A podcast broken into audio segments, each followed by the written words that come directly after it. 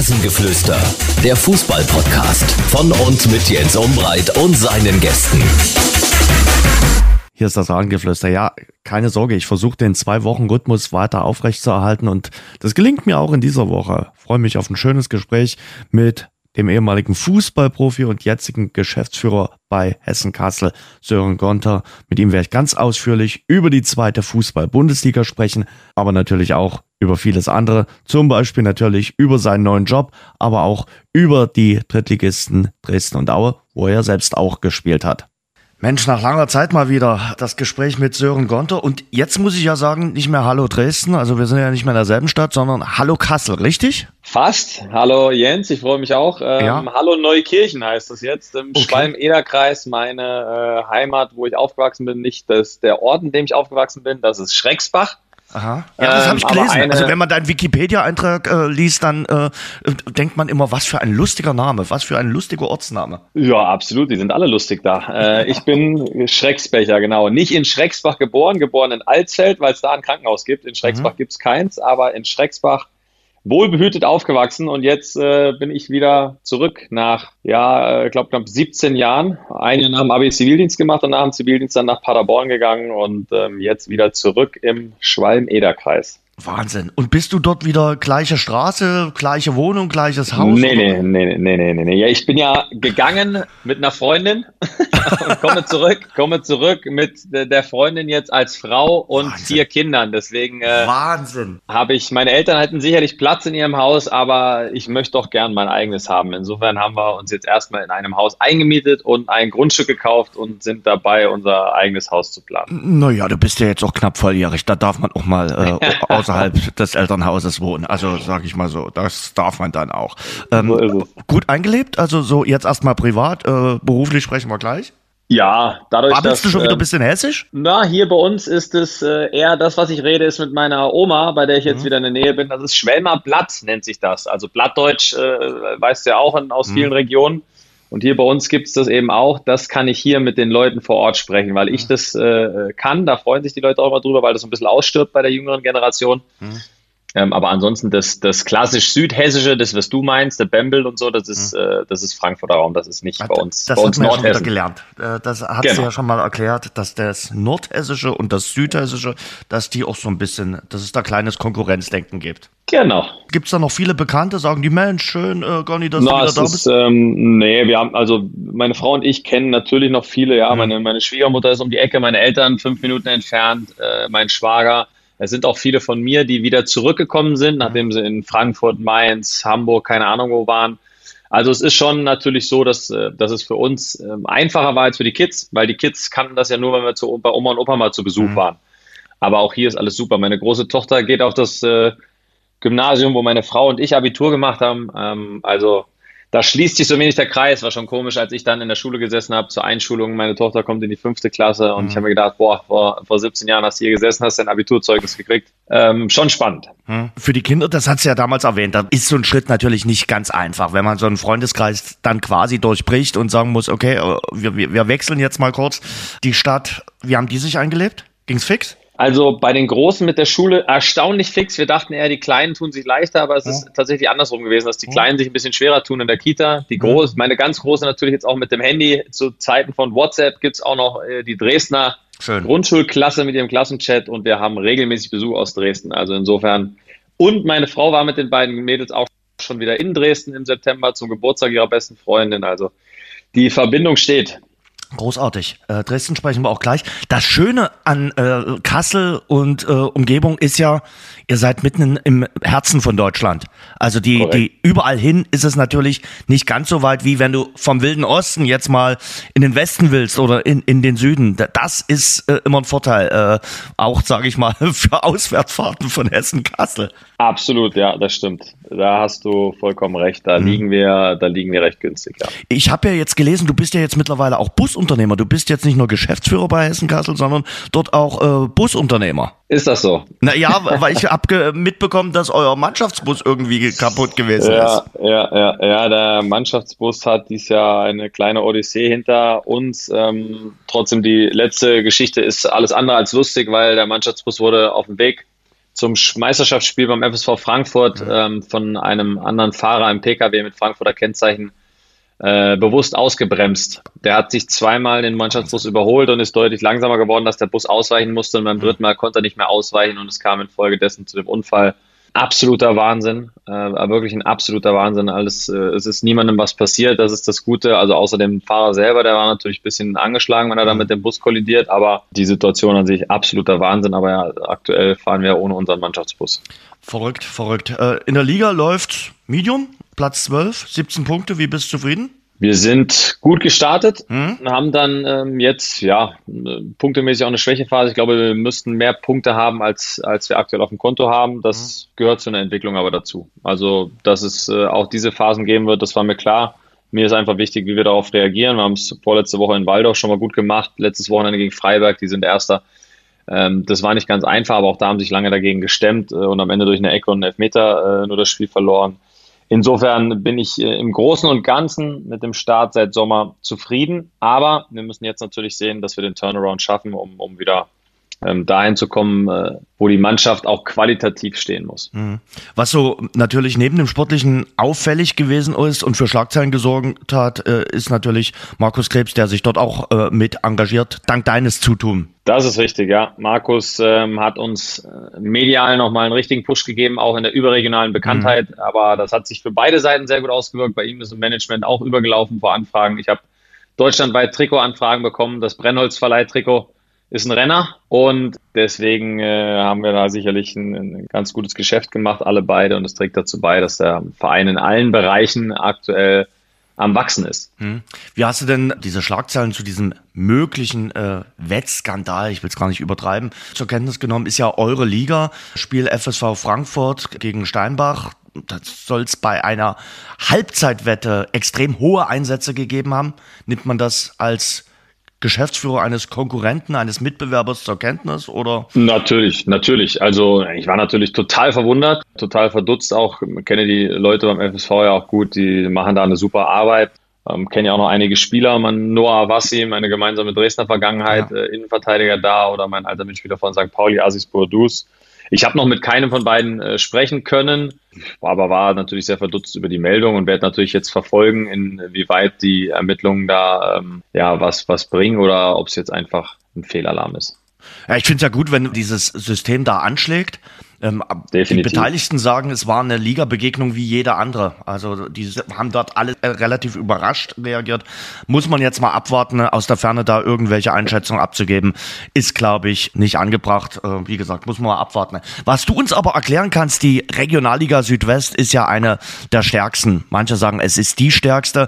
Wer ist denn das nächste Elversberg? Wer ist denn das nächste Ulm bei euch in der Liga? Weil die, die Aufsteiger sorgen tatsächlich dann auch in der dritten Liga immer für Furore Tore und man kann schon sagen, dass aus der Regionalliga Südwest meistens auch keiner wieder absteigt. Da hast du recht. Ähm, und das alleine ist ja schon das Zeichen dafür, dass die Liga einfach äh, brutal stark ist. Ähm, und auch in der Breite. Also das sieht man ja auch an der, an der Tabelle.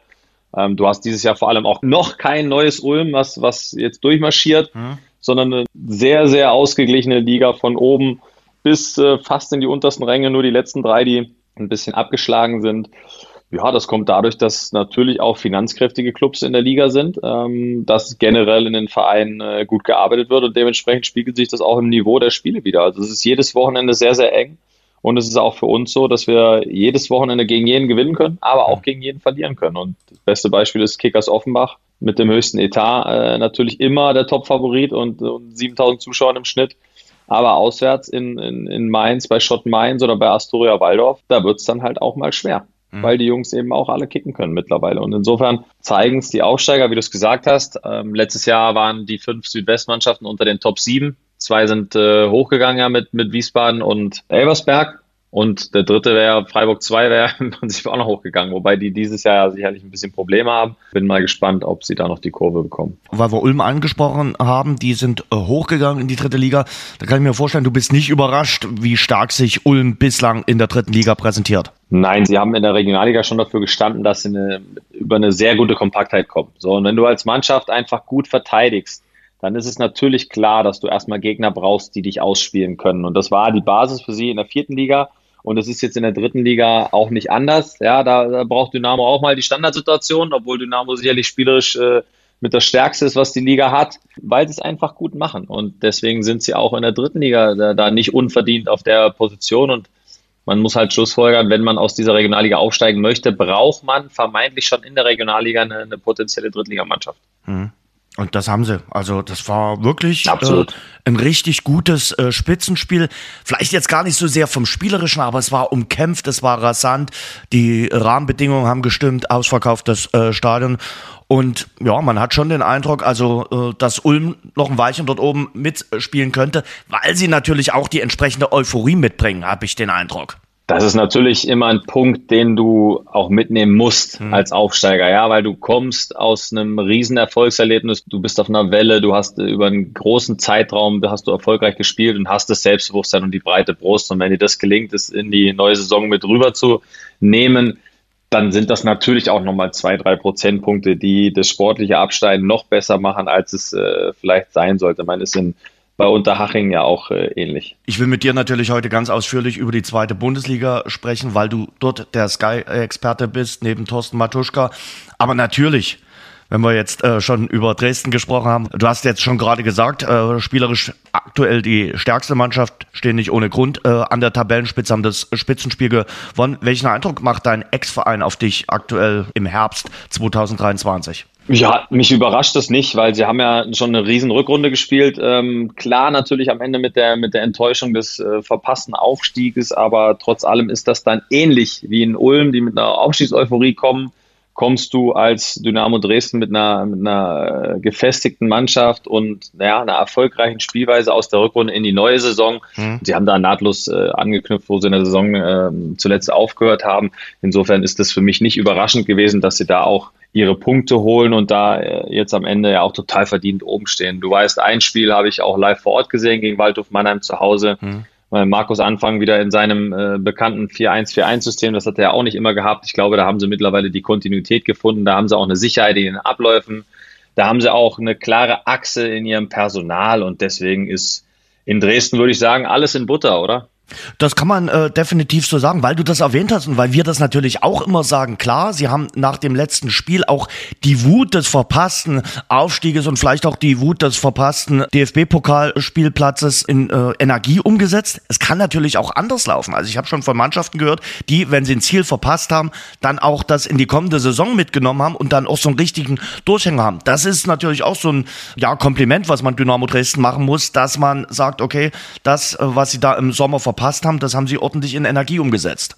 Absolut. Nur man muss auch sagen, im, im Winter waren sie ja war nicht in der besten Position. Nee. So, und dann startest du so eine Aufholjagd und ähm, schaffst es am Ende ja trotzdem auch nur wegen einem Spiel nicht. Wenn genau. wir jetzt mal das Mappen, Mappenspiel nehmen, wie es ja letztendlich war. Und das ist was, was dich frustriert. Aber diesen Misserfolg haben sie dann natürlich erst recht in positive Energie umgewandelt. Und das ist das, was man in vielen großen Geschichten von Mannschaften ja hört, dass dieses große Negativerlebnis, was mhm. du hast, die Mannschaft nochmal, der Mannschaft nochmal zusätzliche Prozente verleiht, ähm, wo sich dann aber auch eine gute Mannschaft zeigt und ähm, das sind sie. Na, in, in den USA, gerade der Verlierer des Super Bowls im American Football, der hängt meistens in der folgenden Saison immer komplett durch. Also gibt es wirklich in den letzten Jahren immer äh, statistische Entwicklungen, dass äh, gerade der Verlierer von so einem äh, großen Finale dann in der nächsten Saison extreme Probleme hat, weil er eben den großen Titelgewinn ganz knapp verpasst hat. Ja, wobei die Eagles aber jetzt auch mit einem 5-1 gestartet sind. Also äh, geht nicht immer so. Und es ist, ich weiß, was du meinst, es ist ja in der Relegation, es ist ja äh, sinnbildlich gewesen. Deswegen deswegen lobe ich ja den HSV auch immer, weil nach zwei verlorenen Relegationen trotzdem jetzt wieder oben zu sein. Nach der einen fällt es manchen schon schwer, aber nach der zweiten wieder, das ist äh, schon auch eine enorme Leistung und die muss man, äh, sage ich dem, dem Management und auch dem Trainer der Mannschaft insgesamt hoch anrechnen, weil das ist alles andere als selbstverständlich. Das sagt einer, der beim FC St. Pauli gespielt hat und äh, er lobt den HSV. Über den HSV, deine Lobgesänge kannst du später gleich noch ablassen, wenn wir über den HSV reden. Bevor wir das machen, äh, gehen wir noch fix ins Erzgebirge. Die standen auf Platz zwei vor dem Derby, haben sogar an der Tabellenspitze so ein bisschen geschnüffelt. Wetten sie das äh, Derby gewonnen, haben sie nicht. Dann hatten sie drei Niederlagen am Stück. Jetzt haben sie sich wieder so ein bisschen konsolidiert. Ich glaube, es ist so meine Einschätzung. Für ganz oben wird's nicht reichen, aber für das obere Tabellendrittel. Da bin ich komplett bei dir. Also ähm, ich glaube, das Derby habe ich ja auch verfolgt. Haben sie, ähm, haben sie dann insgesamt in Summe auch äh, verdient verloren, mhm. gerade auch aufgrund der ersten Halbzeit. Die Mannschaft ist gut, aber ist äh, nicht so stark wie die Mannschaft von äh, Dynamo und sicherlich gibt es noch den einen oder anderen Kandidaten in der dritten Liga, der jetzt noch nicht oben steht, der aber auch die Qualität dafür hätte, wenn ich jetzt nur an, an Sandhausen oder an Saarbrücken denke. Deswegen glaube ich, Aue wird sich jetzt, so sind sie glaube ich auf vier, meine ich, ähm, ja, so zwischen, zwischen vier und acht in diesem Bereich werden sie sich am Ende irgendwo einpendeln, denke ich. Und dann ist es auch die Qualität, die die Mannschaft hat. Zweite Liga, deine Liga, die du äh, als Experte betreust.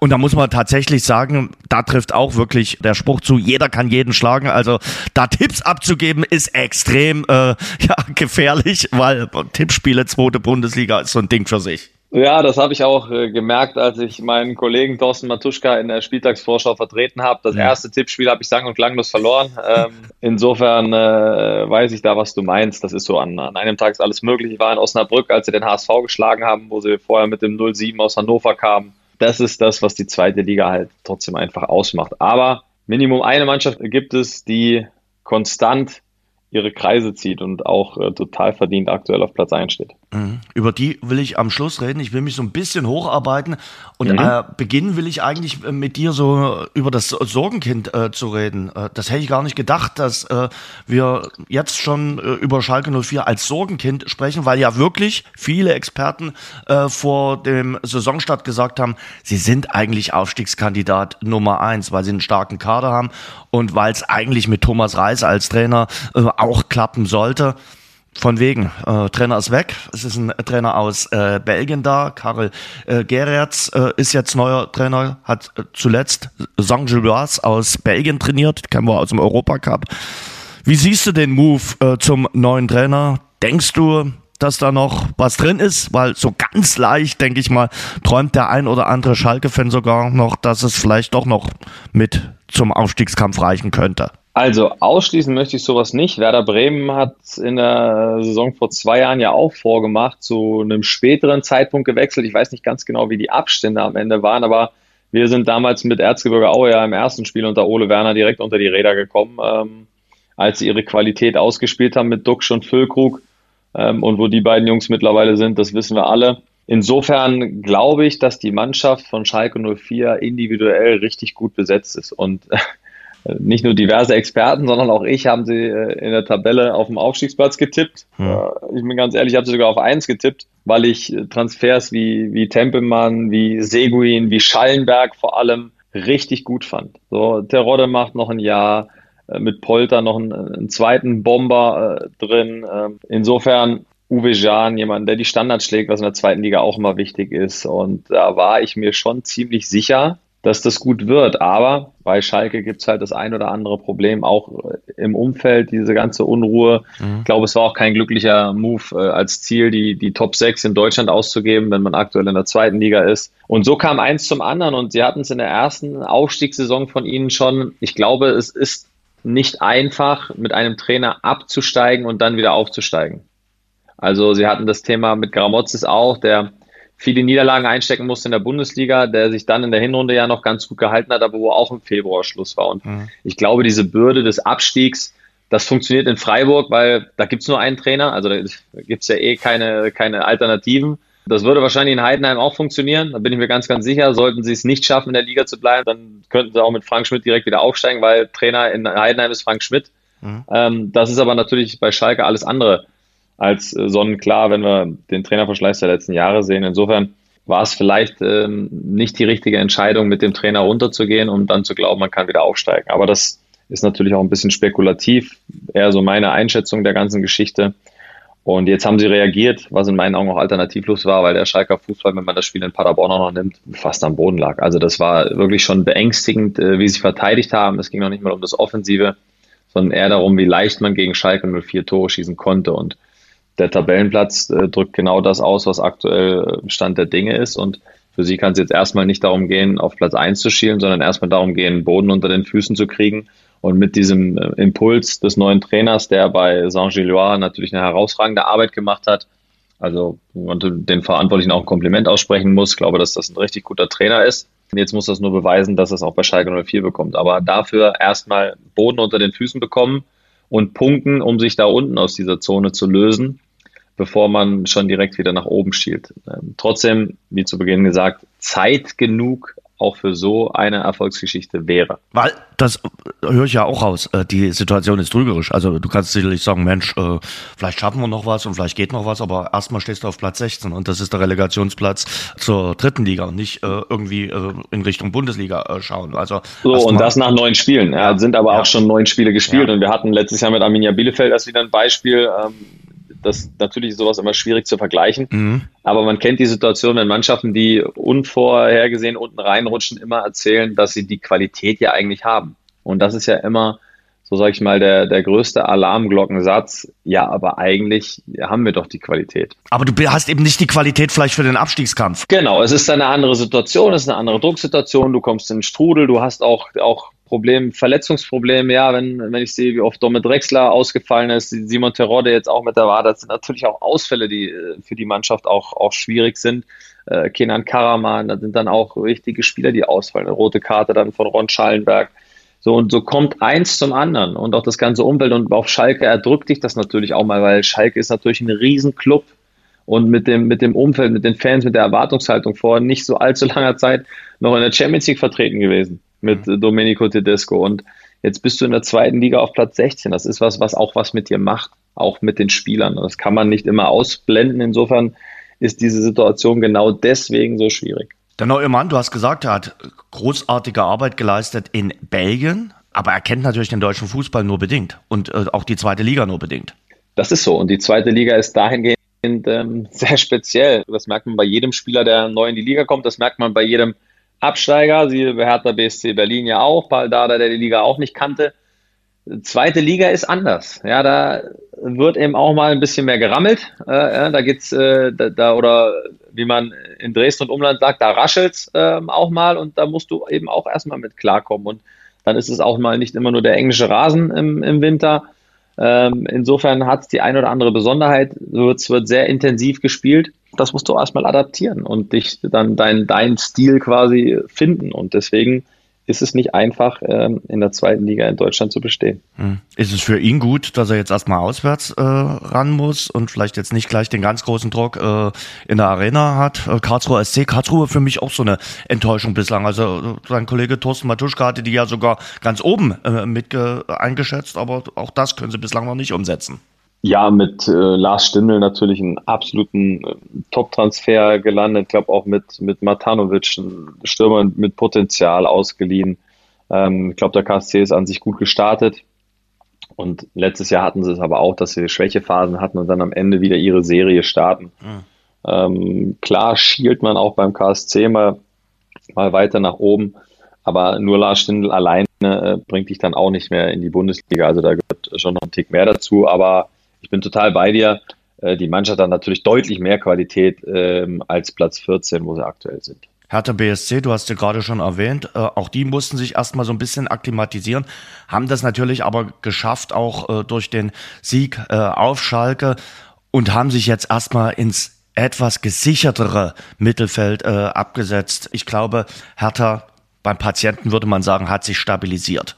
Absolut. Das ist äh, der Schritt, der Schalke 04 gelingen muss. Das hat, äh, das hat bei Hertha funktioniert. Man muss natürlich auch sagen, dass sie, dass gerade das Transferkarussell sich natürlich bei ihnen auch nochmal ordentlich ja. gedreht hatte. Sie haben äh, mit Tabakovic hinten raus im, August schon, natürlich, der war am zweiten Spieltag schon da, aber einen herausragenden Stürmer verpflichtet. Und sie haben mit Buchalakis auf der 6 noch Qualität dazu bekommen. Also sie sind auch von ihrem zu Beginn angesprochenen Berliner Weg auch wieder ein bisschen weg weil außer Martin Dardai und dem, dem Keeper hinten, dem Ernst, ist ja dann auch nicht mehr so viel in der ersten Elf, äh, was noch auf dem Berliner Weg deutet. Am Anfang war es natürlich notgedrungen, weil ja das Transferkarussell sich in, bei Hertha halt noch länger gedreht hat. Sicher auch keine einfache Situation für den Trainer, das haben wir auch immer in den Interviews so besprochen. Trotz allem äh, hat die Mannschaft äh, individuell gesehen auch die Qualität, um auf den ersten drei Plätzen zu landen. Deswegen ist das Understatement, was Hertha da fährt, aus, aus Vereinssicht total verständlich nach dieser riesen Enttäuschung und dem ganzen Tohu Wabohu drumherum, mhm. seit der Big City Club entstanden ist. Aber man wird bei Hertha auch dieses Jahr hoffen, dass man dann noch um die ersten drei Plätze mitspielt, weil so ganz glaube ich dieses dieses Understatement von Entwicklung und Aufbau nicht. Ja, aber ich, ich sag mal, die Nebengeräusche, äh, die versuchen sie, glaube ich, erstmal auszublenden. Aufsichtsratschef jetzt auch äh, zurückgetreten und so. Das tut dort mit reinstrahlen in die ganze Entwicklung und ist sicherlich nicht förderlich. Und ich glaube, beim Thema Big City Club, da verrollen sie nur noch die Augen. Also ich da, sag mal, das haben sie so oft bereut mittlerweile, dass äh, sie das damals rausgehauen haben, äh, dass sie es nicht mehr hören können. Also ich glaube, für jeden Hertha-Fan ist die Situation dieses Jahr zu sehen, dass Union Berlin ja. Champions League spielt im Olympiastadion und Hertha BSC in der zweiten Liga dafür gegen, gegen Wiesbaden, Elversberg und das despektierlich zu meinen, statt äh, Real Madrid und Neapel äh, und dann äh, auch noch auf Platz neun rangiert. Also wer das vor fünf Jahren gesagt hätte, wenn wir wieder aufs Tippen zurückkommen, der bräuchte sich jetzt, glaube ich, um Geld keine Sorgen mehr zu mhm. machen, mhm. falls es so eine Quote überhaupt gegeben hätte. Ähm, und das alleine ist natürlich schon ein, ein Riesenschlag in, in das Hertha-Herz aller äh, Berliner, die es mit der Hertha gut meinen. Mhm.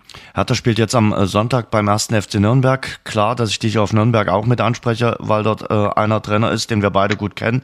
Wie schätze die Arbeit von äh, Christian Fjell bislang beim äh, ersten FC Nürnberg ein? Ja, ich war zum, zum Derby, durfte ich auch da sein, verdientes Unentschieden, da haben wir auch ein bisschen gesprochen. Ähm, ich glaube, Fiello macht's gut. Mhm. Also er hat, eine, wir wissen ja alle, für welchen Fußball er steht. Der, sie haben den Kader daraufhin auch ein bisschen verändert im Vergleich zur letzten Saison, wo er unter Dieter Hecking ja noch als Co-Trainer gearbeitet hat.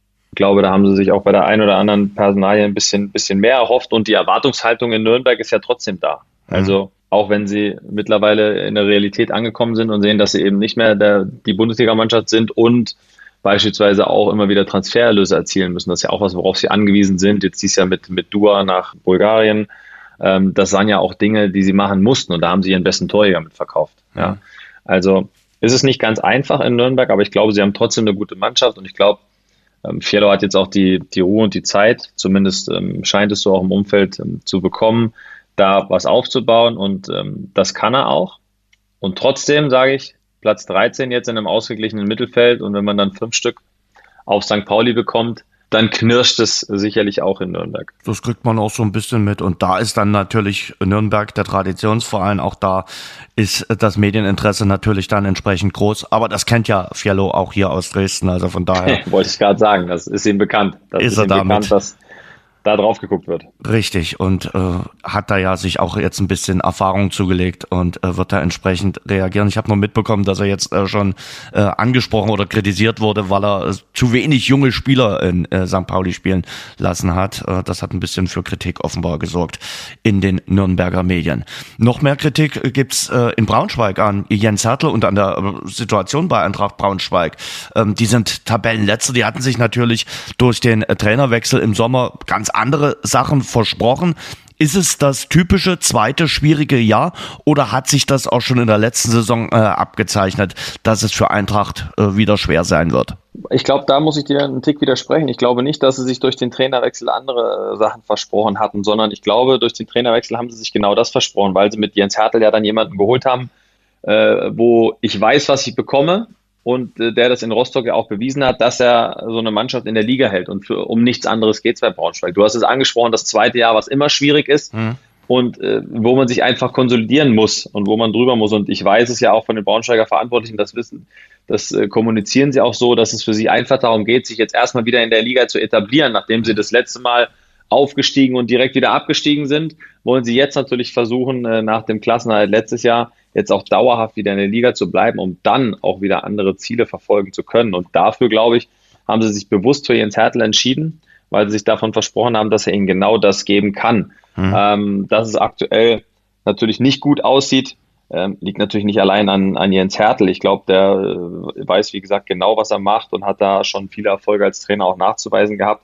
Nur wenn jetzt mit Ucha auch der beste Stürmer ausfällt ja. und sicherlich haben sie mit Ferrei letztes Jahr auch einen Unterschiedsspieler abgeben müssen ähm, und haben, haben sich hinten auch nicht unbedingt, ähm, sage ich mal, qualitativ verstärken können. Da ist das ein oder andere nicht so aufgegangen, wie sich die sportliche Leitung vorgestellt hat. Ich glaube, da werden sie im Winter auch noch, auch noch nachbessern und dann sind das Phasen, die man hat. Trotz allem ähm, sehe ich Braunschweig äh, jetzt noch alles andere als abgeschrieben. Nee, definitiv nicht. Aber genau das, was du ansprichst, äh, das gilt ja für so viele Vereine. Auch darüber wurde häufig in Dresden gesprochen, dass du eben nicht zur Fahrstuhlmannschaft wirst, dass du versuchst, den Fahrstuhl nach unten dann möglichst auszuschalten. Äh, das ist natürlich immer ein hehrer Vorsatz, aber du musst es natürlich dann in die Tat umsetzen. Das erste Jahr, da nimmst du sehr viel Euphorie mit und da gelingt dir der äh, Klassenhalt vielleicht ein bisschen einfacher als dann in den Jahren danach. Das ist halt richtig schwierig, sich in dieser zweiten Liga erstmal zu konsolidieren. Union Berlin hat es damals richtig gut vorgemacht. Die haben ein paar Jahre in der zweiten Liga mitgespielt und haben dann zum großen Angriff angesetzt. Genau, richtig. Und deswegen wissen sie es in, in Braunschweig ganz genau. Es kommt einfach darauf an, jetzt, wie auch immer, irgendwie diese Liga zu halten, hm. um dann wieder ein Jahr mehr Zweitliga äh, in allen Bereichen zu haben. Dann steigst du auch Jahr für Jahr wieder in der Fernsehgeldtabelle, hast genau. äh, mehr Mittel auch zur Verfügung und dann äh, musst du dich eben, wie gesagt, etablieren, konsolidieren und dann kannst du auch wieder über andere Ziele sprechen. Aber es wird für sie sicher ein sehr, sehr schweres Jahr, weil wir sehen, Elversberg hat sich äh, gut gemacht, Wiesbaden hat zu Be Beginn gut gepunktet, kommt jetzt wieder ein bisschen runter, hat aber unter Kauczynski auch eine, eine Stabilität drin. Äh, Schalke gehen wir alle davon aus, dass sie nicht da bleiben werden. So, und dann haben viele Mannschaften, die sonst äh, sich da unten getummelt haben, letztes Jahr beispielsweise, oder wo man nach dem Umbruch gedacht hat, dass Kiel vielleicht weiter unten ist, die sind ganz oben. Rostock holt immer seine Punkte, Kräuter Fürth, die letztes Jahr Probleme hatten, holen immer ihre Punkte. Insofern wissen sie schon, dass sie, dass sie den Abstand, sage ich mal, nicht zu groß werden lassen dürfen mhm. bis Winter. Ich wollte mit dir über die, die Aufsteiger gerade sprechen. Du hast sie gerade schon kurz erwähnt, äh, Osnabrück und Wiesbaden. Ja, die stecken dort unten drin. Aber Elversberg, genau eben Elversberg, ich fand schon, die haben am Anfang der Saison schon äh, für Furore gesorgt, für ihre Art des äh, Fußballspielens.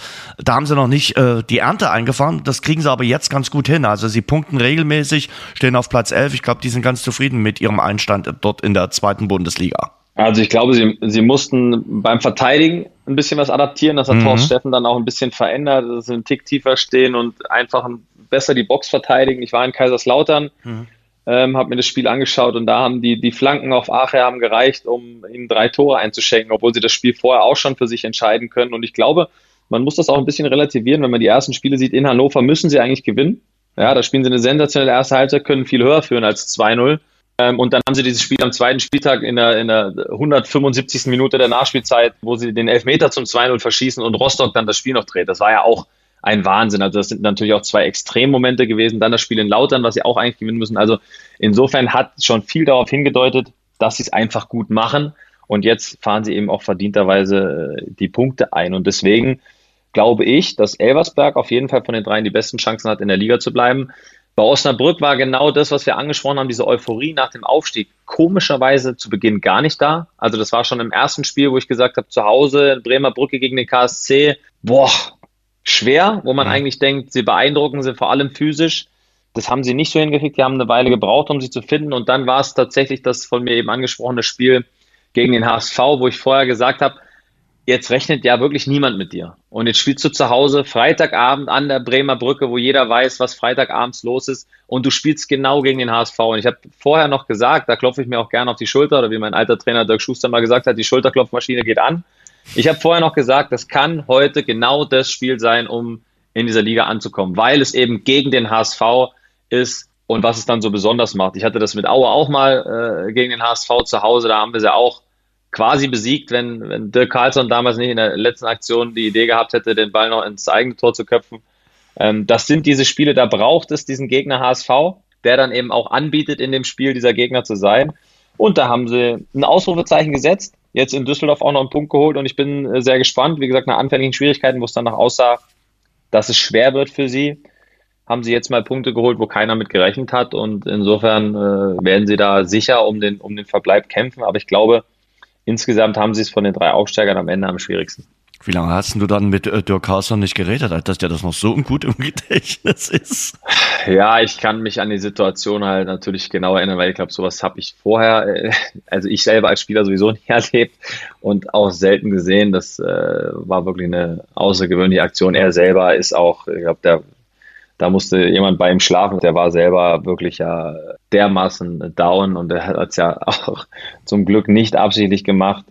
ähm, aber es war natürlich für uns in dem Spiel mit der Emotion, die wir da hatten, wo wir den HSV 90 Minuten dann auch 20 davon in Unterzahl verteidigt ja. haben und 1-0 führen.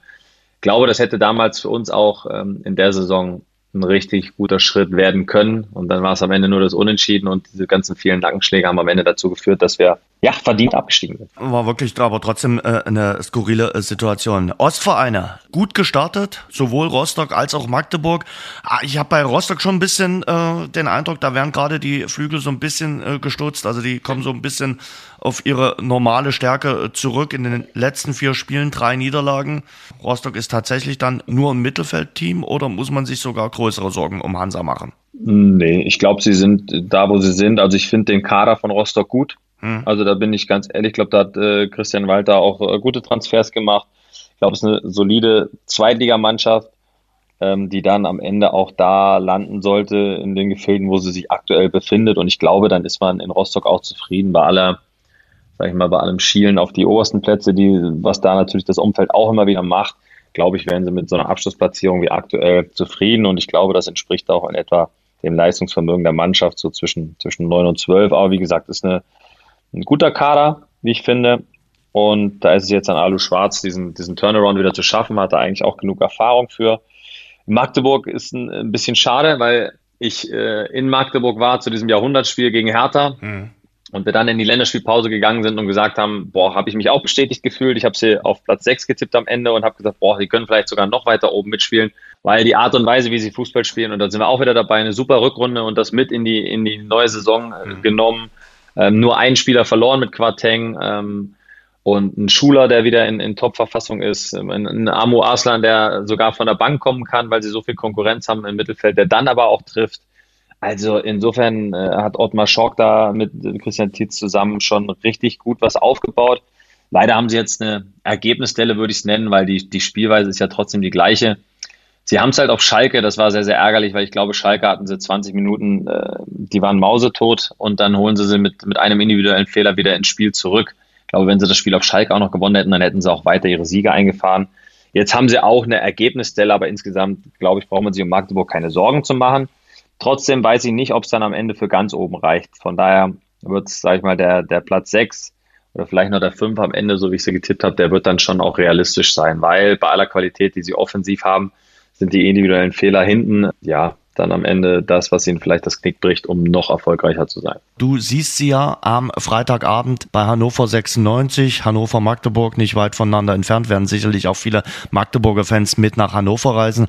Ja, bei Hannover würde ich sagen, die sind auch ein bisschen unter Wert geschlagen worden beim letzten Duell auf dem Betzenberg, was auch du äh, mitverfolgt hast. Boah, da fand ich der Schiedsrichter schwierige Entscheidung teilweise getroffen. Ja, wir hatten hinterher in, in den Interviews, ich habe mit Stefan Leitl danach auch noch länger gesprochen, mein Ron Robert Zieler war bei uns sehr, sehr aufgebracht. Ähm, was man total verstehen kann. Also ich glaube, Hannover mit Halzenberg natürlich einen, einen außergewöhnlichen Transfer gemacht ähm, für die Liga, haben mit, mit Teuchert äh, jemanden, der regelmäßig trifft, Nielsen, der trifft, Schaub, der wieder aufblüht, mit Stefan Leit, einen guten Trainer und ich hoffe, sie lernen auch vom HSV, dass sich Kontinuität dann am Ende auf diesen Positionen mit Markus Mann und Stefan Leitl dann auch in Erfolg ummünzte. Man, man muss die Leute manchmal auch einfach arbeiten lassen. Man, das haben sie beim HSV, wie gesagt, auch gemerkt, nachdem sie jedes Jahr ausgetauscht haben hat äh, Jonas Bolt das jetzt äh, wirklich die letzten Jahre super gemacht und in, in dieser Kontinuität mit, mit Tim Walter ja auch den Erfolg und so wird sich in Hannover auch einstellen, davon gehe ich aus.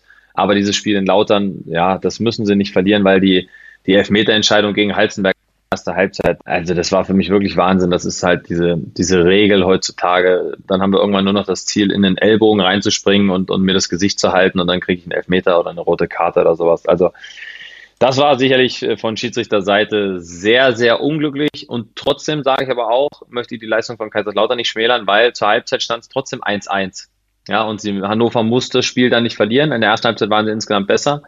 Und nur aufgrund der Schiedsrichterentscheidung müssen sie das Spiel nicht verlieren. Ja, ja. Und das äh, verlieren sie aber, weil Dirk Schuster wieder gut wechselt mit Opoku, die dann eine Einzelaktion, wo sie ihre Geschwindigkeit umsetzen. Und das war dann halt der Betze. Ne? Das ist dann halt wirklich ein typisches Betze-Spiel gewesen. Und äh, Kaiserslautern steht jetzt eben auch dort oben und alles andere als unverdient. Und das ist was, wie gesagt, was man ja auch hervorheben möchte, wo man gedacht hat, nach der letzten Rückrunde, wo es, schwierig war, nach einer Top-Hinrunde als Aufsteiger, stehen sie jetzt äh, auf der 3 und haben ihre Punkte völlig verdient geholt, haben sich natürlich auch entsprechend verstärkt, haben einen riesen Konkurrenzkampf, wenn man sieht, wer bei Kaiserslautern auf der Bank sitzt, mit Philipp Clement, mit, mit Terence Boyd, mit Andy Lute. Da ist schon Stimmung und ich glaube, da schielt man auch bei Kaiserslautern auf, auf mehr als am Ende nur den Klassenverbleib. Ja, den Eindruck hatte ich auch. Also ich habe auch mir das Spiel äh, Kaiserslautern gegen Hannover äh, angeschaut und klar, viel auch von der Stimmung äh, da gewesen. Du hast äh, gerade auch schon erwähnt, du hast selbst dann, äh, glaube ich, gesagt, Mensch, äh, so einem Freitagabend auf dem da würdest du gerne selbst nochmal die Fußballschuhe äh, schnüren. Aber man muss aber wirklich sagen, mal Kompliment äh, Dirk Schuster. Also er leistet dort auf dem Betze gerade gute Arbeit. Absolut. Und wie gesagt, nach einer, nach einer schwierigen Rückrunde ja jetzt diesen Turnaround wieder zu schaffen. Und ich meine, sie haben die ersten beiden Spiele gegen St. Pauli und Schalke gespielt und auch Schalke müssen sie selbst in Unterzahl ja nicht verlieren. Das Spiel ähm, war sehr, sehr eng, da haben sie sehr gut gespielt. Äh, gegen St. Pauli ist es knapp gewesen durch einen Elfmeter und dabei muss man dieses Jahr sagen, gegen St. Pauli kannst du verlieren und danach haben sie fast alles gewonnen. Und das spricht natürlich ähm, auch für Dirk und wie er die Jungs da einsetzt, wie er das äh, Ganze moderiert. Ähm, ich bin gespannt, wie so wie die ganze Saison sein wird, weil da sitzt ja, wie gesagt, da sitzt nicht nur Qualität auf der Bank, da sitzt auch eine Menge Grundgehalt auf der Bank. Ähm, das sind ja dann auch immer die Herausforderungen, die man hat. Aber so muss man insgesamt Kaiserslautern, glaube ich, allen Kompliment machen. Guter Kader, guter Trainer und ähm, gutes Ergebnis. Und jetzt gucken wir mal, wie lange sie das noch halten können. Über das Spiel der Lauterer bei Fortuna Düsseldorf will ich mit dir gleich noch sprechen, weil es ein besonderes äh, Spiel sein wird am äh, Samstagabend. Hm, Kiel ist für mich momentan fast die Überraschung schlechthin. Komplett äh, unterm Radar sind die für mich vor der Saison gelaufen. Die hatte ich eher unten eingeschätzt und sind Tabellenvierter. Unten, ja, weiter unten hatte ich sie auch geschätzt, dass sie, dass sie nicht ganz unten sind. Das war auch klar. Aber für mich war der Umbruch im Sommer auch zu groß, weil sie nicht nur individuelle Qualität verloren haben, wenn ich an, an Hauke Wahl, an, an Rese oder Finn Bartels denke, sondern auch ähm, Achse in der Kabine, auch mit, mit Lorenz, mit Mühling. Ja, Spieler abgegeben, die schon lange da sind, die dieses Holstein der letzten Jahre ja auch getragen haben und dann äh, viele junge Spieler geholt. Aber auch gute Spieler geholt und äh, spricht auch für den Trainer. Sie machen es insgesamt sehr gut. Ich war auf, auf Schalke, war ich vor Ort, haben sie verdient gewonnen. Ähm, zu Hause gegen Paderborn und gegen Fürth die Spiele gedreht. Also 16 Punkte äh, dann eben auch verdient geholt und das äh, ist definitiv so, da bin ich bei dir, das ist äh, für mich eine Überraschung. Und was mit deinem Ex-Verein, mit Paderborn? Also, die hatten einen schwierigen Saisonstart. Ich glaube, äh, die Geräusche von, von außen waren durch das Saisonende, auch die Schlagzeilen um Trainer Lukas Kwasniok noch relativ groß, aber auch die haben sich in den letzten Wochen richtig gut berappelt, äh, haben in den letzten vier Spielen keins verloren, sogar drei davon gewonnen stark. Da bist du komplett richtig. Ähm, natürlich waren das Störgeräusche und Schlagzeilen, die, die es in Paderborn nicht gebraucht hat. Ähm, ich glaube, noch dazu muss man ja bedenken, was sie abgegeben haben. Ne? Mit Ron Schallenberg, ihren Kapitän und ihr Herzstück, ja, den, den, wichtigsten Spieler in der Mannschaft, vor allem für diese Balance zwischen Offensive und Defensive, ähm, verloren. Sie haben mit, mit Pieringer und Justwan aus der letzten Saison zwei Unterschiedsspieler verloren. Ja, und, und vor allem Scorer. Sie haben ja von den drei noch über 40 Scorer verloren. Und das wieder aufzufangen war nicht einfach. Ähm, Max Kruse spielt noch nicht die Rolle, die sie sich gewünscht haben. Grimaldi war ein paar Spiele verletzt, funktioniert aber gerade mit Platte sehr gut und was sie auch haben, sie haben aus der U21 jetzt mit Ansa noch jemanden hochgeholt und sie haben auch einen super Transfer gelandet mit äh, dem Mathis Hansen von Schalke 04 aus der U19, auch ein sehr guter Spieler. Und dem Lukas gelingt es da auch immer wieder gut, diese neuen Spieler zu integrieren. Und insgesamt muss man einfach sagen, dass Lukas quasi auch fachlich ein, ein hervorragender Trainer ist und dass sich das dann jetzt auch wieder im Ergebnis äh, widerspiegelt und dann bin ich mal gespannt, wie weit sie in der Tabelle klettern können. Und dann erklären wir den HSV. Der HSV weiterhin brutal heimstark, also zu Hause brennt nichts an, Volkspark immer ausverkauft. Aber gegen die kleineren Teams, gerade auswärts, tut sich der HSV immer wieder schwer und das jetzt schon seit vielen Spielzeiten. Ja, das ist ja für, für alle Fußballfans in Deutschland immer das Schöne, dass der HSV doch immer wieder dieselben Stolpersteine hat, äh, wie in, in, in Elversberg, in, wobei Elversberg da immer noch passieren kann, aber da war ja vieles gut, aber Osnabrück war natürlich ein absoluter Totalausfall. Äh, und jetzt äh, spielen sie nur unentschieden in Wiesbaden, das ist dann immer wieder Wasser auf die Mühlen derer, die sich dann sehr sarkastisch über den HSV äußern. Aber du hast es auch angesprochen, zu Hause brennt gar nichts an, also brutal heimstark mit der Kulisse im Rücken und was äh, vor allem auch ein Riesenfaustwand ist, was sie geschafft haben, was man da, wie gesagt, auch Jonas Bold hoch anrechnen muss. Sie haben einen Schulterschluss mit den Fans. Es ist eine positive Stimmung im Umfeld des Vereins, was man dann auch so im Stadion spürt. Und wenn ich in Osnabrück sehe, nach so einem Spiel, wo sie ja auch selber alle von sich sehr enttäuscht waren, weil sie in dem Spiel haben sie es auch angesprochen, die Beteiligten selber, sie waren bodenlos. Also das war wirklich einfach schlecht und äh, leidenschaftslos. Alles das, was sie sonst noch ausgezeichnet hat, haben sie nicht gebracht. Und sie gehen vor die Kurve und werden beklatscht. Und ich glaube, dass das ein Riesenfaustpfand ist, ein, ein Schulterschluss, wo ich zum Jonas Bold auch gesagt habe, großes Kompliment, das hier beim HSV in dem Umfeld so hinzubekommen und mit der Kontinuität jetzt nach zwei verlorenen Relegationen wieder oben zu sein. Das muss man einfach ihnen äh, total positiv anrechnen. Und natürlich spielen sie eine, eine große Rolle, wenn es am Ende um die ersten drei Plätze geht, gar keine Frage. Und man kann ja Tim Walter mögen oder nicht mögen, aber ich habe immer wieder den Eindruck, seine Kabine hat er komplett im Griff und die Spieler brennen auch für ihn. Ja, das scheint so. Ähm, das liefern sie auf dem, auf dem Platz ab. Und wie gesagt, diese, diese Ausreißer, wenn, wenn sie die auch noch abstellen, dann steigen sie auf. Aber wenn sie sie nicht abstellen, dann bleibt es eben immer spannend. Äh, wobei ich trotzdem auch glaube, bei allem Positiven, was ich dazu sage und bei aller guten Arbeit, die sie da leisten, ich glaube schon, wenn sie es dieses Jahr wieder nicht mhm. schaffen würden, dann wäre, glaube ich, auch äh, im Umfeld wieder etwas miese Peter-Stimmung und dann könnte es selbst auch beim HSV mal wieder krachen. Das kann ich mir sehr gut vorstellen. Also irgendwann musst du es dann auch mal schaffen. Also irgendwann kannst du jetzt nicht sagen, ja, wir ja. haben jetzt zwei Relegationen verpasst.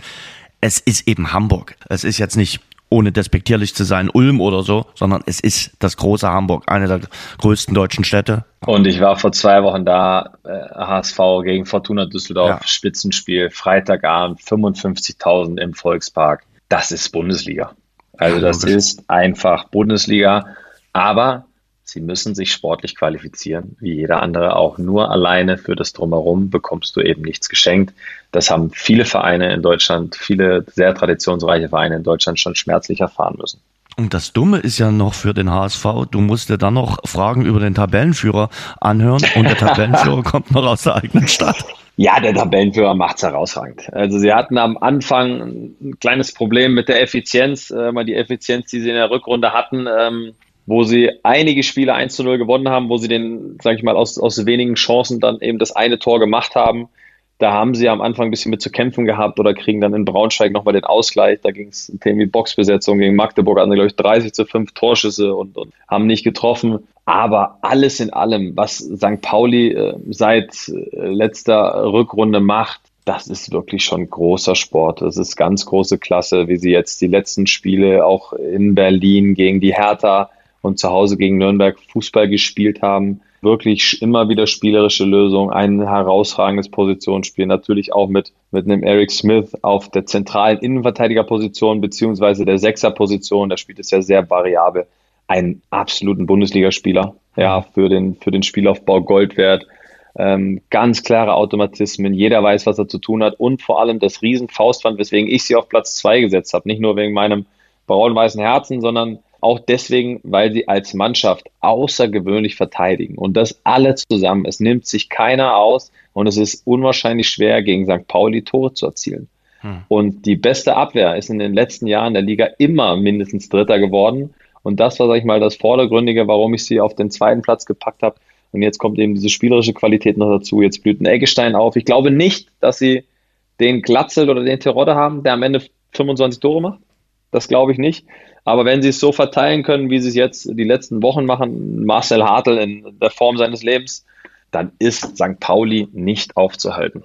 Und Fabian Hürzler macht wirklich einen tollen Job. Seitdem der dort übernommen hat, muss man einfach mal sagen, also ich kann mir schon vorstellen, dass der ein oder andere Verein äh, da auf den auch mal schielt und sagt, naja, vielleicht ist das irgendwann auch mal ein Trainer für uns. Ja, sicher. Ich glaube, der, der Borne wird schon kräftig daran feilen, seinen Vertrag zu verlängern, weil er weiß, dass das, diese Arbeit, die er da in der kurzen Zeit äh, leistet, dass das Begehrlichkeiten äh, weckt. Und, ähm, und trotzdem ist es jetzt auch wieder nur die Hinrunde. Ja. Und das St. Pauli-Problem, was es schon zu meiner Zeit gab, was es irgendwie die letzten 10 bis 15 Jahre gibt, ähm, sie hatten es unter Timo Schulz auch eine, ein super Jahr 21 gespielt, einmal Rückrunde und Hinrunde. Ja, und einmal mussten sie sich retten mit der Rückrunde und nach der Top-Hinrunde haben sie es in der Rückrunde dann, ja, versaut, will ich nicht sagen, aber nicht geschafft aufzusteigen. Und auch das muss er jetzt trotzdem erst beweisen, dass er es wirklich konstant mhm. über die ganze Saison ähm, auch schafft. Ich glaube, das äh, kann und muss nur das Ziel sein. Muss aber auch erwähnen, Sie haben sich letzten Winter natürlich auch noch entsprechend verstärkt im Vergleich zur Hinrunde. Ähm, das waren auch gute Transfers mit, mit Metz und mit Afolayan, vor allem dem, dem Tempo. ähm, was da zurückgekommen ist.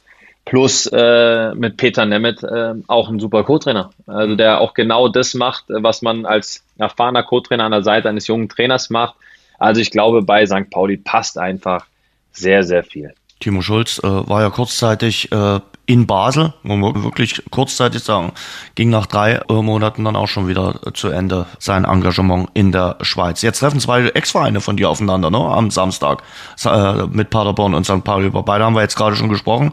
Das wird auch äh, ein knackiges und interessantes Spiel. Glaubst du, dass St. Pauli ungeschlagen bleibt? Ich glaube ja, weil, wie gesagt, sie, sie sind in diesem Flow, sie haben diesen, diesen Lauf und da glaube ich auch, dass aktuell auch der SC Paderborn sich nicht aufhalten kann, wobei mhm. Paderborn es zu Hause immer gut macht und Lukas Kwasniok auch immer ein Trainer ist, der sehr gute Pläne genau auf die, auf die Gegner auch, auch anpasst. Also der hat da immer wieder die ein oder andere Idee, die dann am Ende echt gut aufgeht, wo es die Jungs sehr gut umsetzen. Ähm, deswegen wird es ein schwieriges Auswärtsspiel für St. Pauli. Aber insgesamt glaube ich, wenn es normal läuft, werden sie in dem Spiel die Oberhand behalten, weil sie, wie gesagt, aktuell nahezu unschlagbar sind. Jetzt bist du Geschäftsführer bei Hessen Kassel und ich glaube auch, du siehst das auch ein bisschen aus, ja, ich sag mal, Interesse aus sportlichem Interesse, aber glaube ich auch so ein bisschen aus wirtschaftlichem Interesse, was da am Samstagabend in Düsseldorf passiert, oder? Also Fortuna für alle, diese Premiere, kein äh, Eintritt muss man für das Spiel zahlen für äh, Düsseldorf gegen Kaiserslautern. Ja, es ist auf jeden Fall eine Idee, die eingeschlagen hat wie eine Bombe, das, das wissen wir alle. Und ein sehr spannendes Konzept. Ich habe jetzt, ähm, in, wenn ich in Düsseldorf war, leider mit, mit Klaus Allofs bisher nur über, über den Fußball reden können, mhm. noch nicht mal äh, genauer äh, darüber gesprochen, äh, wie die Idee überhaupt zustande kam. Das würde mich auch mal interessieren. Aber natürlich blicken wir da alle gespannt hin. Und ja, ist natürlich für die, die dabei sein dürfen, ist es gut. Und äh, volle Hütte. Ähm, dann gegen Kaiserslautern auch ein, ein absolutes Topspiel. Und da sind wir wieder dabei. Wieder Bundesliga-Feeling in der zweiten Liga. Ähm, und das ist, glaube ich, das, was die zweite Liga dieses Jahr auch wieder äh, total ausmacht. Aber klar, das, das Projekt an sich ist natürlich extrem spannend und da schielt sicher ganz Fußball Deutschland drauf, wie das da am Samstagabend auch aussieht. Ganz Europa. Also äh, gegenfinanziert wird das Projekt ja Fortuna für alle über Sponsoren. Ich bin da sehr neugierig, ja. ob das für, für andere Vereine auch interessant ist, ob es jetzt erstmal in Düsseldorf bleiben äh, wird. Also die wollen das ja sogar weiter ausbauen.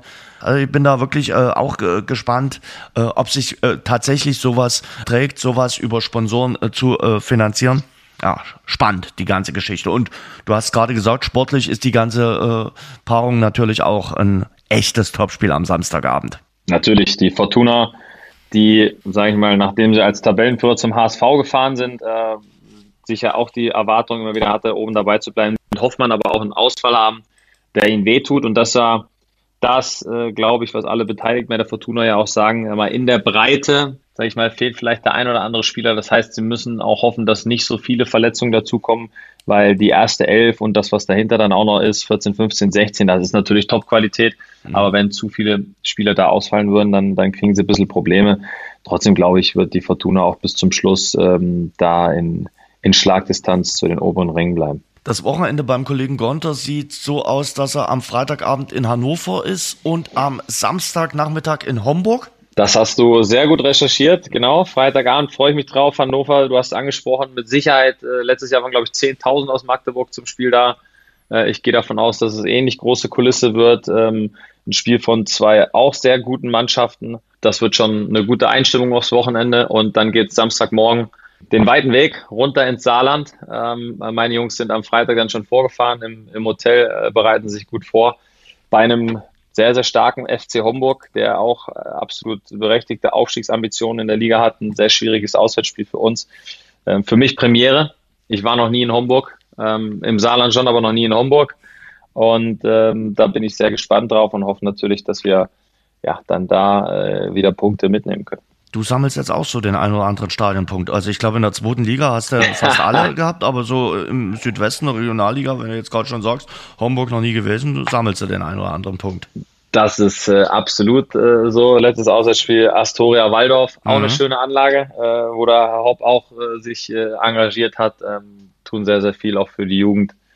Ähm, war schön. Ähm, Hoffenheim 2 hat sich ein bisschen der Kreis geschlossen, weil in diesem Dietmar Hopp Stadion dem Kleinen habe ich tatsächlich mit Paderborn schon zweite Liga gespielt damals. Mhm. Da gab es die, die neue Arena noch nicht gegen, Carlos Eduardo, Demba Ba und Co., wo sie alle kamen, die Luis Gustavos äh, dieser Welt.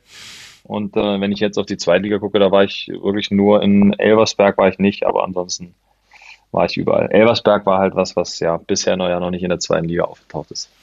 Sören, hat großen Spaß gemacht. Viel Erfolg für deine Tätigkeit in Kassel und wir sprechen von Zeit zu Zeit immer mal wieder im Podcast. Freue mich, dass das klappt und schöne Grüße und pass gut auf dich auf. Schönes Fußballwochenende. Vielen Dank, Jens. Wie immer eine Freude mit dir. Sehr Dankeschön. Gerne. Das war das Rasengeflüster mit Sören Gonter. Wir hören uns wieder in zwei Wochen, versprochen. Bis dahin eine gute Zeit. Ganz ehrlich, Wetter ach, könnte besser sein.